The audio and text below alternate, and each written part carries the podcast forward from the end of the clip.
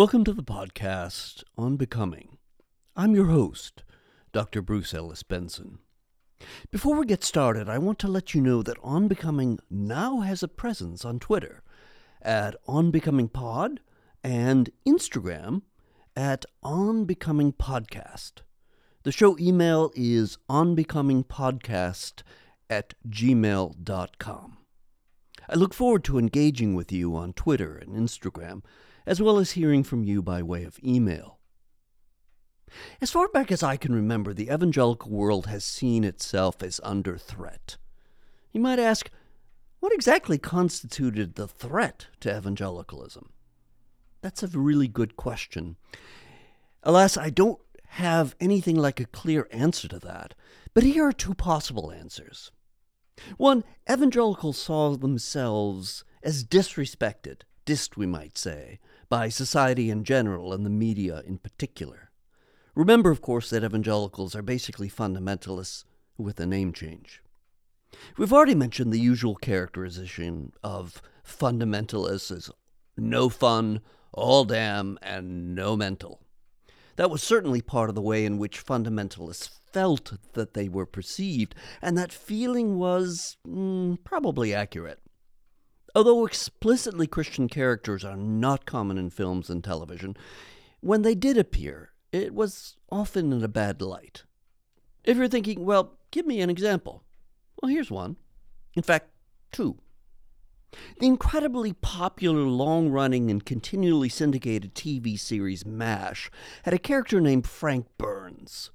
Frank claims to be a pious Christian, but he's virtually everything you'd never want to be.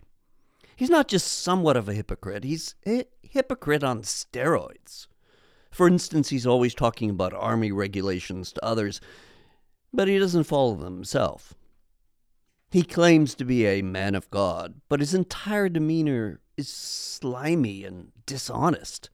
Although he's constantly criticizing Hawkeye Pierce, Pierce turns out to be the person who has a deep sense of morality and concern for the badly wounded patients that come their way. You see the contrast here? The person who always is talking about being a good person turns out to be a very bad person, whereas the person who has little regard for the rules and precious little respect for authority turns out to be the person who deeply cares about his patients. Further, Frank is a poor surgeon whose mistakes are often corrected by the other surgeons. At one point, Frank falsely blames an orderly for the death of one of his patients. Then there's the aspect that even though Frank is married with three children back home, he has an affair that lasts for four seasons of the television series. When his wife finds out, he talks to her on the phone and claims that the affair was nothing. And it turns out that Frank has had, had multiple affairs. The other example from MASH is Father Mulcahy. Father Mulcahy is a truly decent person who is much loved by the people in the MASH unit. Yet the problem with his character is that he is naive to the point of being almost stupid. Those are the two characters in the TV series who are religious a hypocrite, and a sweet, naive priest. Neither, of course, are explicitly identified as evangelical. There wouldn't take too much imagination to think that Frank Burns is either something like that or close to it. Second, evangelicals have a fraught relationship with the government. Although they claim to be in favor of law and order, they view the government with suspicion. Why? because the government is liberal, just like the media. With that point in mind, you might be able to better appreciate how the Focus on the Family guy James Dobson was able to portray Obama is out to destroy the church and successfully convinced many evangelicals that Obama was anti religious. There's also, of course, the racial aspect to that though I can't count the number of evangelicals I've heard criticize Obama and then confidently assert that no, they're not racist. Was it because Obama was black that he couldn't be recognized by supposedly fellow Christians as also a Christian, rather than a closet Muslim who wasn't a legitimate American citizen? Alas, race seems to be the most obvious reason. In any case, the dislike, distrust of the government by evangelicals goes much deeper. Evangelicals are constantly worried that the government might interfere with their churches, colleges, and other institutions. I can't tell you how often I've heard that evangelical institutions might get shut down by the government because they refuse to hire anyone from the LGBTQ plus community. Actually, it depends on the institution. Some evangelical institutions will allow you to be gay as long as you never act on that. It's a weird form of imposed celibacy, something we'll talk about later. And evangelicals have some reasons for being afraid of the government. If you've ever heard of Bob Jones University, you probably already know that they lost their tax exempt status back in 1976 because, among other things, they do not permit dating between students of different races. Just to be clear, I'm not making that up. Evangelicals have long asserted that the United States of America has always been a Christian nation. This is, of course, simply false. Usually, the way such a view is attacked is by pointing out that many of the drafters of the Constitution were deists. And that's certainly true. But very few people seem to know that early on in the history of the U.S., the vast majority of the population was not religious, at least not in the sense of being connected to a church or denomination. In their book, The Churching of America, 1776 to 2005, Roger Finke and Rodney Stark used statistical analysis to determine just how religious the U.S. has been over time. They used the marker of church affiliation to determine just how Christian the U.S. has been. Want to try and guess what percentage of the U.S. population was connected to a religious group in 1776? What are you thinking? 95%? 80%? How about 17%? That's what they calculate. In the second half of the 19th century, the number moved up to about 45%. By 1952, the number had reached 59%. Again, they're going on the basis of church affiliation, not just some kind of vague sense of being religious. In one sense, this shouldn't be surprising. If you've ever heard of the Great Awakening of the 18th century and the Second Awakening of the 19th century, you might wonder to yourself, how could so many thousands of people have become Christians if they were already Christians? To be exact, 13 September 2022. I invite you to look it up for yourself. It's titled Modeling the Future of Religion in America. As the title suggests, the report is focused on the United States. You probably already know that the U.S. is unusual in that it has historically been a very religious country. That makes it an outlier in the West, though the report makes it clear that the Christian identity of the U.S. is waning. The Pew Report starts out with this sentence Only a few decades ago, a Christian identity was so common among Americans that it could almost be taken for granted. While that's an interesting statement, note just how vague it is. Like most other countries in the Western world, Christianity has been the principal religion in the U.S., what we might call the default religion, the one that if a pollster asks, you're most likely to affirm. It's not like there's some close call between Christianity and, say, uh, Buddhism in the U.S. But having Christianity as part of a country's history is not quite the same as being Christian.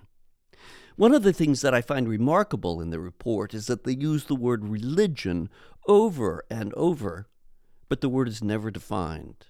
It's never explained. What does it mean to be Christian? Is following Jesus enough? Do you need to be affiliated with a specific branch of Christendom? How much and how deeply do you need to believe in Christian doctrine to count as Christian? Or if you want a more straightforward question, does Frank Burns count as a Christian? In terms of his profession of allegiance, I think the answer has to be yes. In terms of how he lives, Unfortunately, I think the answer is no. These questions are incredibly difficult to answer, even though it might, at least at first, seem obvious.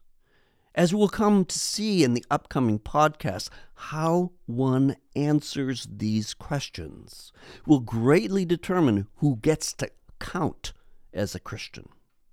As a kind of foreshadowing of where we're going to be going, I will be arguing that a very significant percentage of those who claim to be Christian turn out to be something else.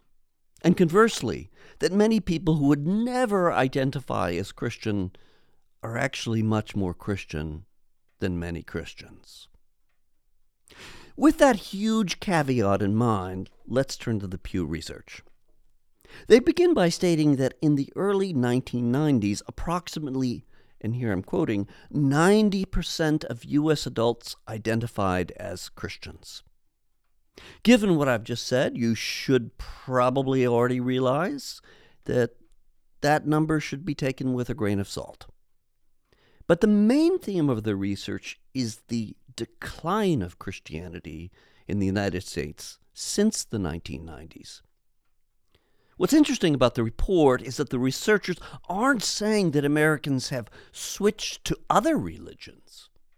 Instead, people who are switching are switching to, and here again I'm quoting, atheist, agnostic, or none of the above. But it's also a story about how much switching is taking place at the moment.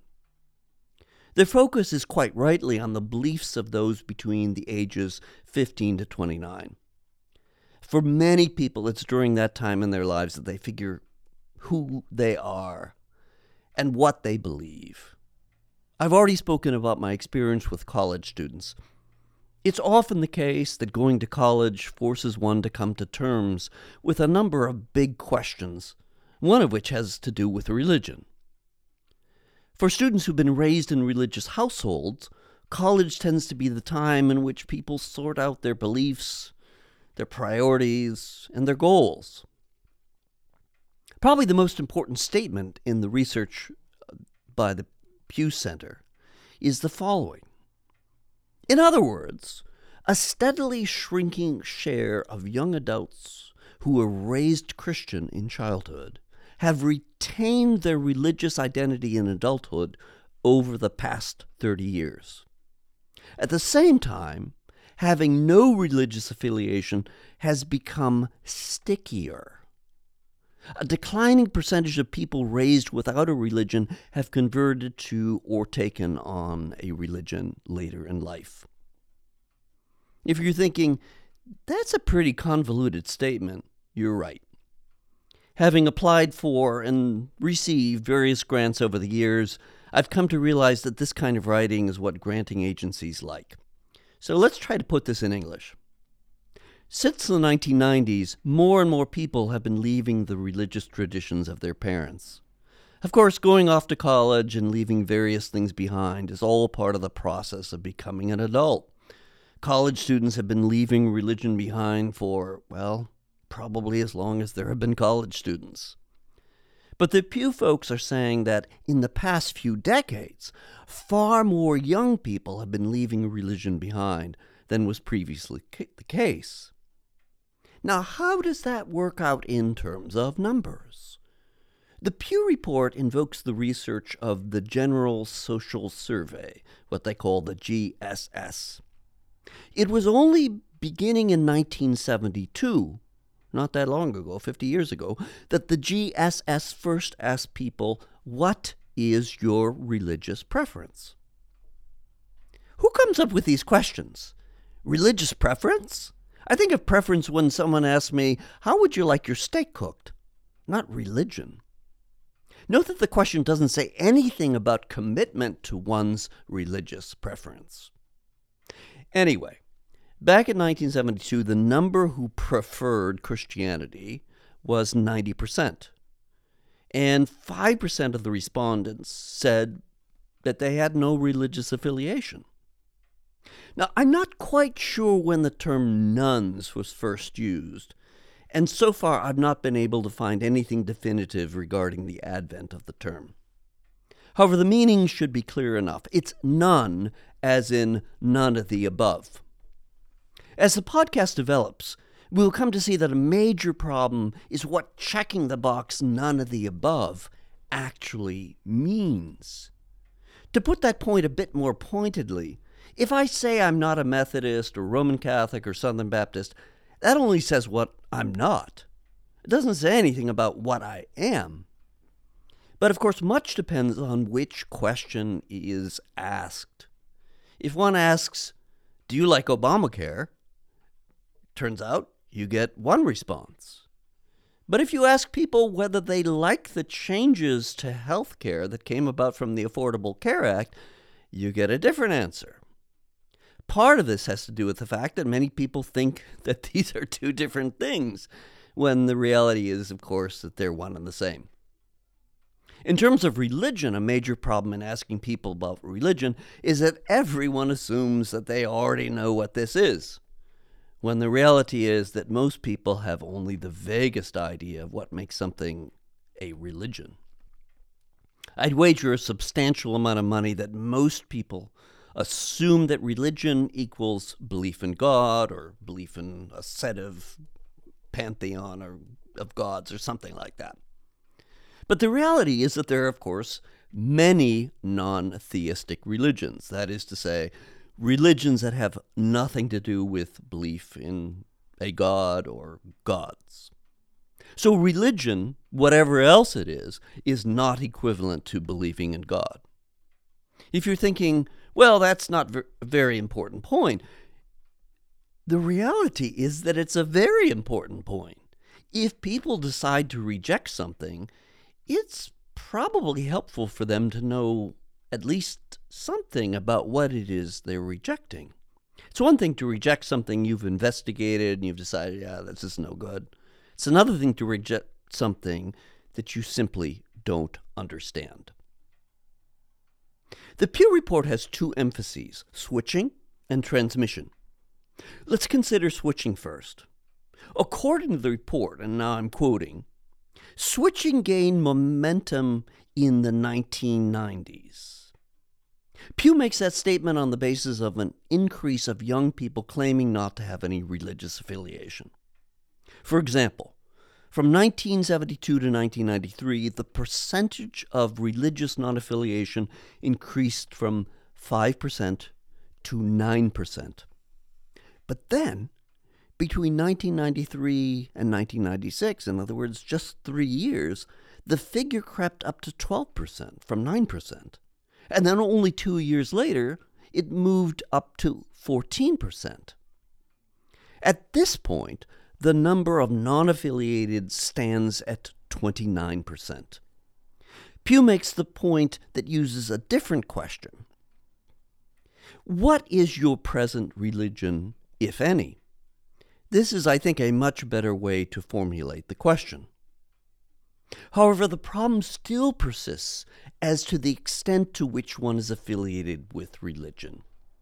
Say you were brought up Methodist. Do you still identify as Methodist? If so, does that mean you go to a Methodist church and you believe whatever it is that Methodists believe? And if you do still believe the kinds of things Methodists believe, do you believe them in a way that affects how you live your life? Or does that belief just end up being something like uh, a kind of mental commitment? Pollsters often use the metric of attending church to determine religious affiliation. But it should be clear that this is problematic in both directions. On the one hand, perhaps you attend the Methodist church because, well, that's where your friends hang out. You might well still attend the church despite the fact that your beliefs have changed over time. This is a very common phenomenon. In other words, you identify with a specific community of the people of your church, but not because you believe everything for which they stand. Many people attend churches or temples because, well, that's what they've always done. Usually, anything like a clear break from a religion comes at the point when, say, virtually none of your, say, previous Methodist beliefs are still intact.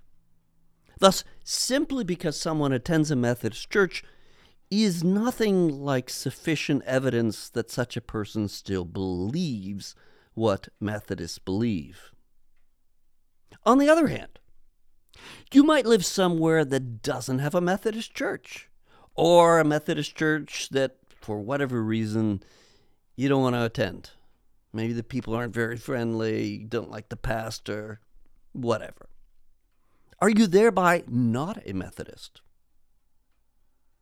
So, not attending church may not be sufficient reason to say that you're not a Methodist. Even though, of course, I can well imagine Methodists saying something like, you know, you really should go to church. Then there's the whole question of why fewer people today self identify as religious. There are a lot of theories about this. The reason most frequently cited by scholars is what the Pew Report labels existential security. Uh, let's try and put that in plain English. Those who hold this theory contend that when life is reasonably good, that is to say, you're not struggling to feed, clothe, and house yourself, you're less likely to be religious. Now, the problem with this is that this is, assumes that religion is chosen because there's something wrong with your life. The Pew Report describes such people as having, and here again I'm quoting, less need for religion to cope with insecurity. Now, interestingly enough, the way the Pew folks bring this up makes it clear that they don't necessarily endorse such a theory. One obvious reason is that many people who are religious aren't necessarily religious because there's something like a void in their lives that only religion can fill. If we go back to the previous example of the Methodist, it becomes clear that such a person may simply have found a community at the local Methodist church. It's entirely possible to imagine that that same person could have found a community by joining a bowling league, getting involved in the Rotary Club, or some other kind of thing. Let me just say that I think that the existential theory, at least as it's put forward here, is deeply questionable. Though I'm going to later on in the podcast, right at the end, provide my own existential theory that's a bit different. Another theory about religious non affiliation is that it is a result, and here I quote, that in the U.S., an association of Christianity with conservative politics has driven many liberals away from the faith. Well, I have questions about using the term liberal it's clear that younger generations are considerably more, if you want to use that term, liberal, if we mean something like open minded or progressive, than previous generations on quite a number of things, not just regarding climate change or LGBTQ plus inclusion, but many other things. A further suggestion offered by Pew is that young people are leaving the faith due to various factors, such as, again, I'm quoting, declining trust in religious institutions, clergy scandals, rising rates of religious intermarriage, smaller families, and so on. I would say that many of us have lost trust not only in religious institutions, but many institutions in general. An example here might be the Boy Scouts. That's an organization that many people were part of. Uh, and by the way, it's probably worth mentioning that many Boy Scout troops meet, or at least used to meet, in churches.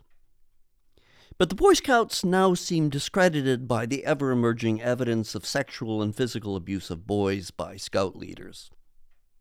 For a long time, evangelicals thought it was those Roman Catholic priests that were abusing kids. Such scandals have clearly been responsible for many people leaving the Catholic Church, but now it's become clear that many kinds of abuse are and have been rampant in evangelical churches.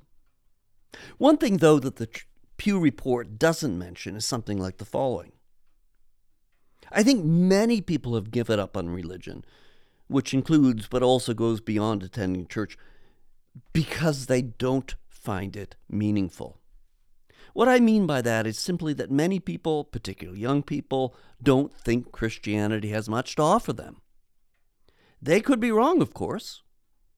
But if you think religious services just don't do anything for you, you're probably not going to attend them.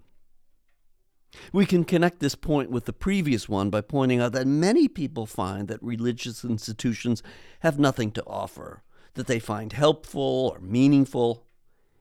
And then you add in the whole problem of various institutions, particularly churches, seeming now so deeply hypocritical.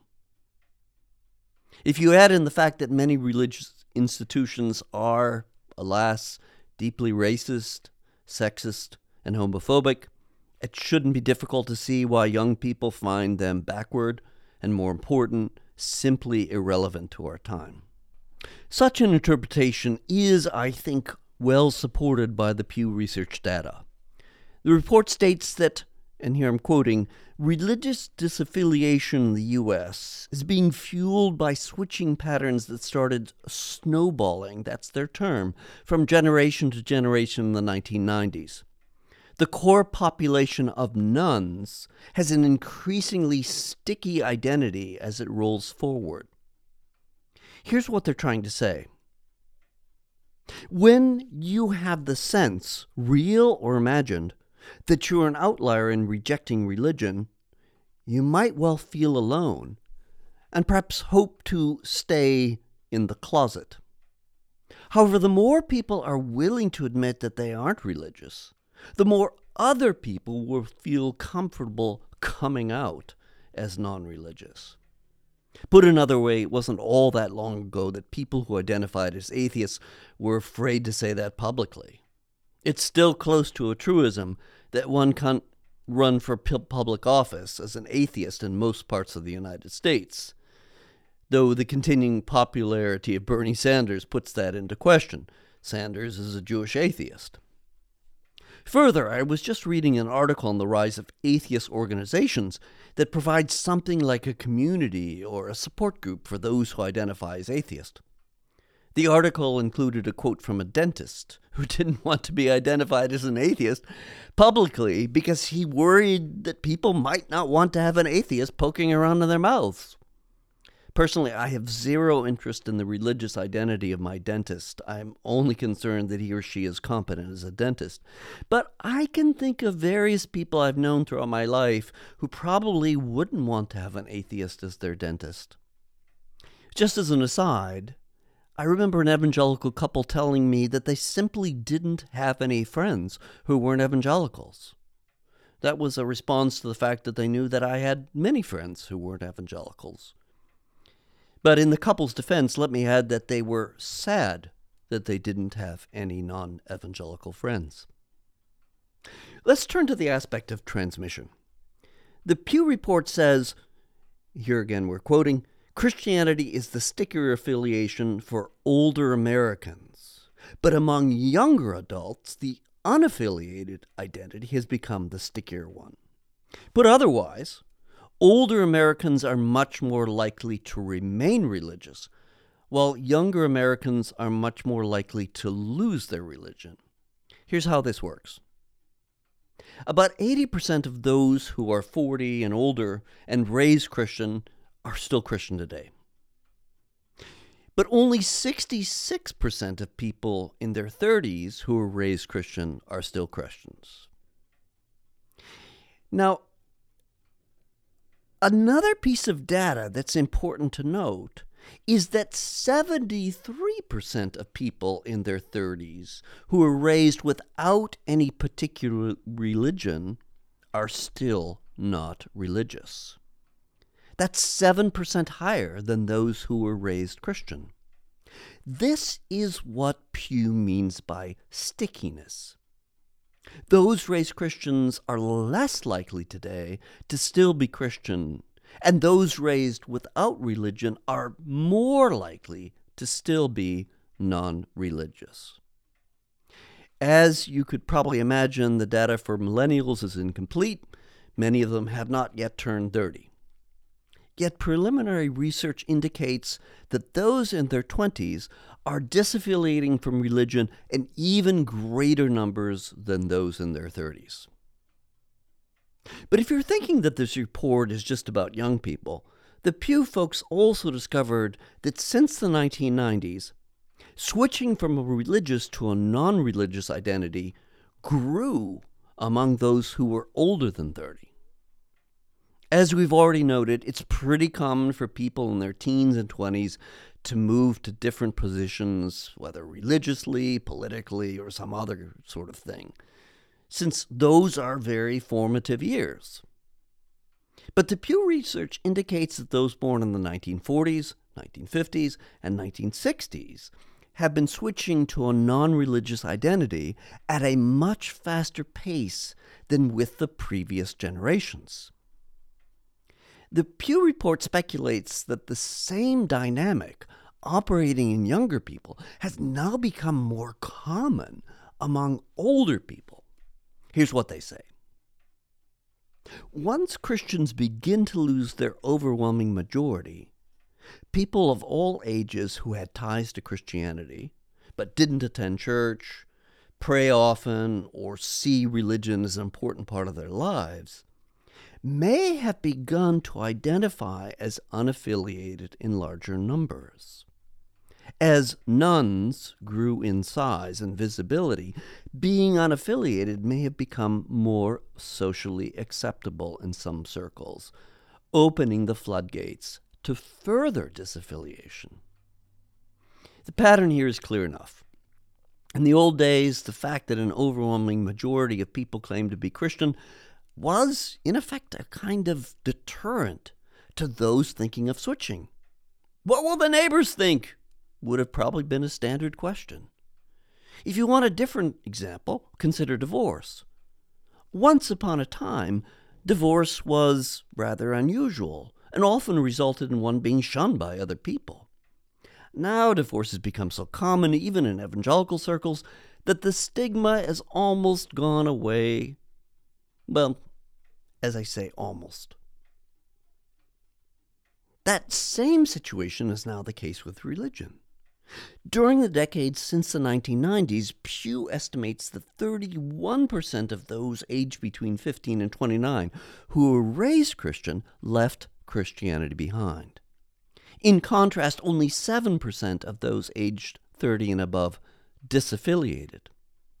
But that figure of 7% is still higher than in the past. So, where are things headed for Christianity in the U.S.? Pew provides four different scenarios. In the first scenario, the rate of switching would remain exactly the same. That would result in Christianity remaining the most common religion in the U.S., but no longer the majority religion by 2060. The second scenario would be that the disaffiliation rate would not remain the same, but actually increase over time.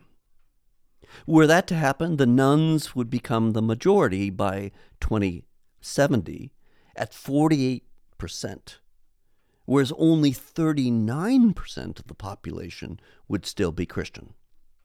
Put another way, the acceleration of disaffiliation experienced in the past three decades would continue whereas the rate of people switching to Christianity would drop considerably. Yet this scenario envisions some kind of pushback from the Christian community. You might well say, the Christian community is already pushing back on disaffiliation. And you'd be right. However, if we take the example of evangelicals who continue to complain that their religious liberty is being taken away, it should be clear that such intervention is probably only going to increase disaffiliation, not decrease it. The third scenario assumes that there is no Christian pushback, and thus the rate of switching only increases. The result would be that the nones would stand at 52% by 2070, and Christians at 35%. And then the final or fourth scenario is really just a kind of what if scenario, because it's a scenario in which all switching would immediately stop. As the Pew folks admit, that's probably not going to happen. The Pew report labels the first scenario as conservative, and the reason for that is because it assumes that the rate of switching would remain the same. Of course, what we've already seen is the rate of switching has dramatically increased in the past few decades. That's why they put forth the second scenario. While the rate of disaffiliation could suddenly become a constant, that's highly unlikely given that the pattern has been that increasing disaffiliation only leads to more disaffiliation. Now, I should mention here um, you may already know that the Pew Research Center is funded by the Pew family.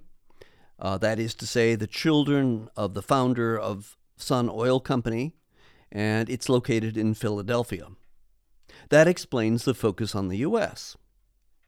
But it's interesting the report does make reference to the UK and to the Netherlands.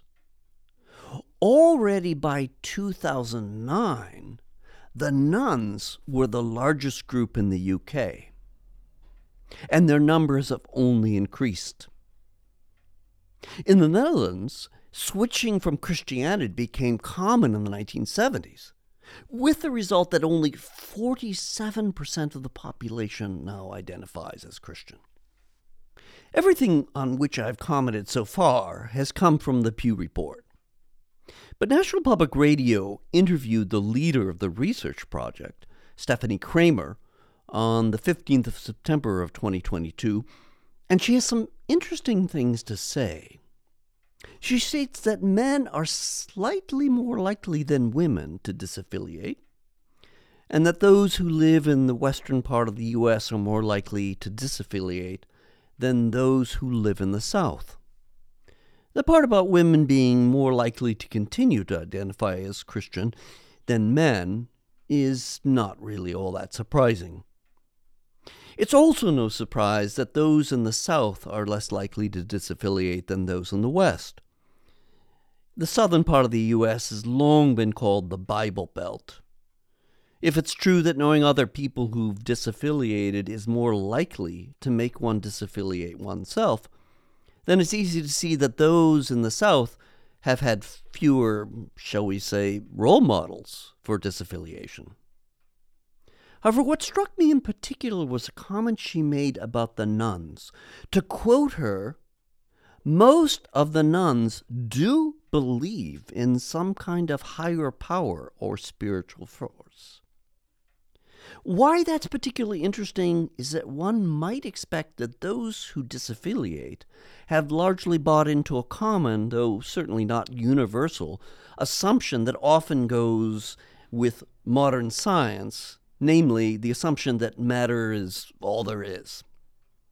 In future podcasts, I will have quite a bit to say about this assumption, both because I think that only a few people really believe that the world we inhabit is just a meaningless material blob, and also because I think we need to think seriously about the very distinction between the physical and spiritual, or what we might call body and mind. But th- a later part of the interview gets at what I think is really the crux of the issue. The interviewer Sarah McCammon, says that she has a short bit of tape she'd like to play. It's from a woman named Eliza Campbell, who left the Church of the Latter day Saints, which was included under the category Christianity for the Pew study, though I should probably point out that most Christians don't really recognize any form of Mormonism as being part of Christianity. Here's what Eliza said. And for me, especially when I started to come out as queer, it became impossible for me to reconcile this church that basically was admitting that it wanted me and other queer children dead. It just, I sort of realized that I had to, you know, choose myself ultimately and choose my well being. That's a very powerful statement. She felt she needed to leave a church that wanted her dead. I've already mentioned my own queerness, so I deeply understand what it's like to be part of a religious community that doesn't want you. Eliza's point was that her own community was unwilling to accept her for who she is. Instead, it simply wanted her to cease existing. Earlier, I mentioned the idea of existential security as a reason for why people are less interested in religion today. That idea, if you remember, was that people who find themselves to be doing economically okay and basically the life is going all right might not feel any kind of need to be part of a religion. Well, I have serious questions as to what extent that plays a role in disaffiliation. I have no question that a different sort of existential concern is a crucial reason for disaffiliation. For someone like myself, why would I want to be part of the evangelical world, which basically wanted me dead, and only recently has decided that I can stay alive if I stay asexual? Why would anyone choose such an affiliation? I can readily understand that those who find themselves already part of a community and try to remain within while being queer. That's me. But as Eliza says, her choice was being part of the community that wanted her dead, or else being able to affirm her own existence. It doesn't get any more existential than that. Wanting you dead is literally wanting you not to exist. The interviewer goes on to ask Is this common? People leaving Christianity because they disagree with specific teachings? But I think that question kind of misses something here. It avoids the true existential situation faced by all of us who've tried to remain in our communities that want us dead because we're queer. It's not like Eliza is talking about something like, uh, I don't know, the divinity of Christ or the reliability of the Bible or some other somewhat detached theological view. She's talking about her right to exist. I think the real existential problem is that many Christian communities are patriarchal, misogynistic, racist, homophobic, and generally unwelcoming to anyone who isn't exactly the same. That is the existential problem. And so ultimately, many, if not most, forms of Christianity want you, but only on their own terms. Well, those of us who are queer realize that we cannot survive in such a community. Fortunately, many other people have come to realize that they don't want to be part of such a community. One might speak positively of the Episcopal Church as a place where queer people are welcomed. With some caveats, I would certainly say that I have been truly welcomed by many Episcopal communities. But one must also not forget that the Mother Church, the Church of England, still treats queer people like me as aberrations. I have no desire to be part of such a community. And so, when all is said and done, I think the major reason for disaffiliation is that younger people simply don't want to be part of a community that marginalizes queer people, women, and people of color. The problem is, I think, truly existential. But I think all of this is part of a much larger, much more complex situation. We all assume we know what religion is. But do we? I invite you to join me for the next podcast, in which I'll ask you to suspend all of your assumptions about what religion is and be willing to ask the very basic question what is religion? Before I go, let me remind you that On Becoming is now on Twitter at On Becoming Pod and Instagram at On Becoming Podcast. The show email is onbecomingpodcast at gmail.com. I am very grateful to those of you who've already contacted me about the podcast, and I've greatly appreciated your comments. But it would be grand to hear from more of you. Feel free to send me your questions and comments, as well as tell me what you'd like to hear more of in the podcast. I'm Dr. Bruce Ellis Benson, and you've been listening to On Becoming.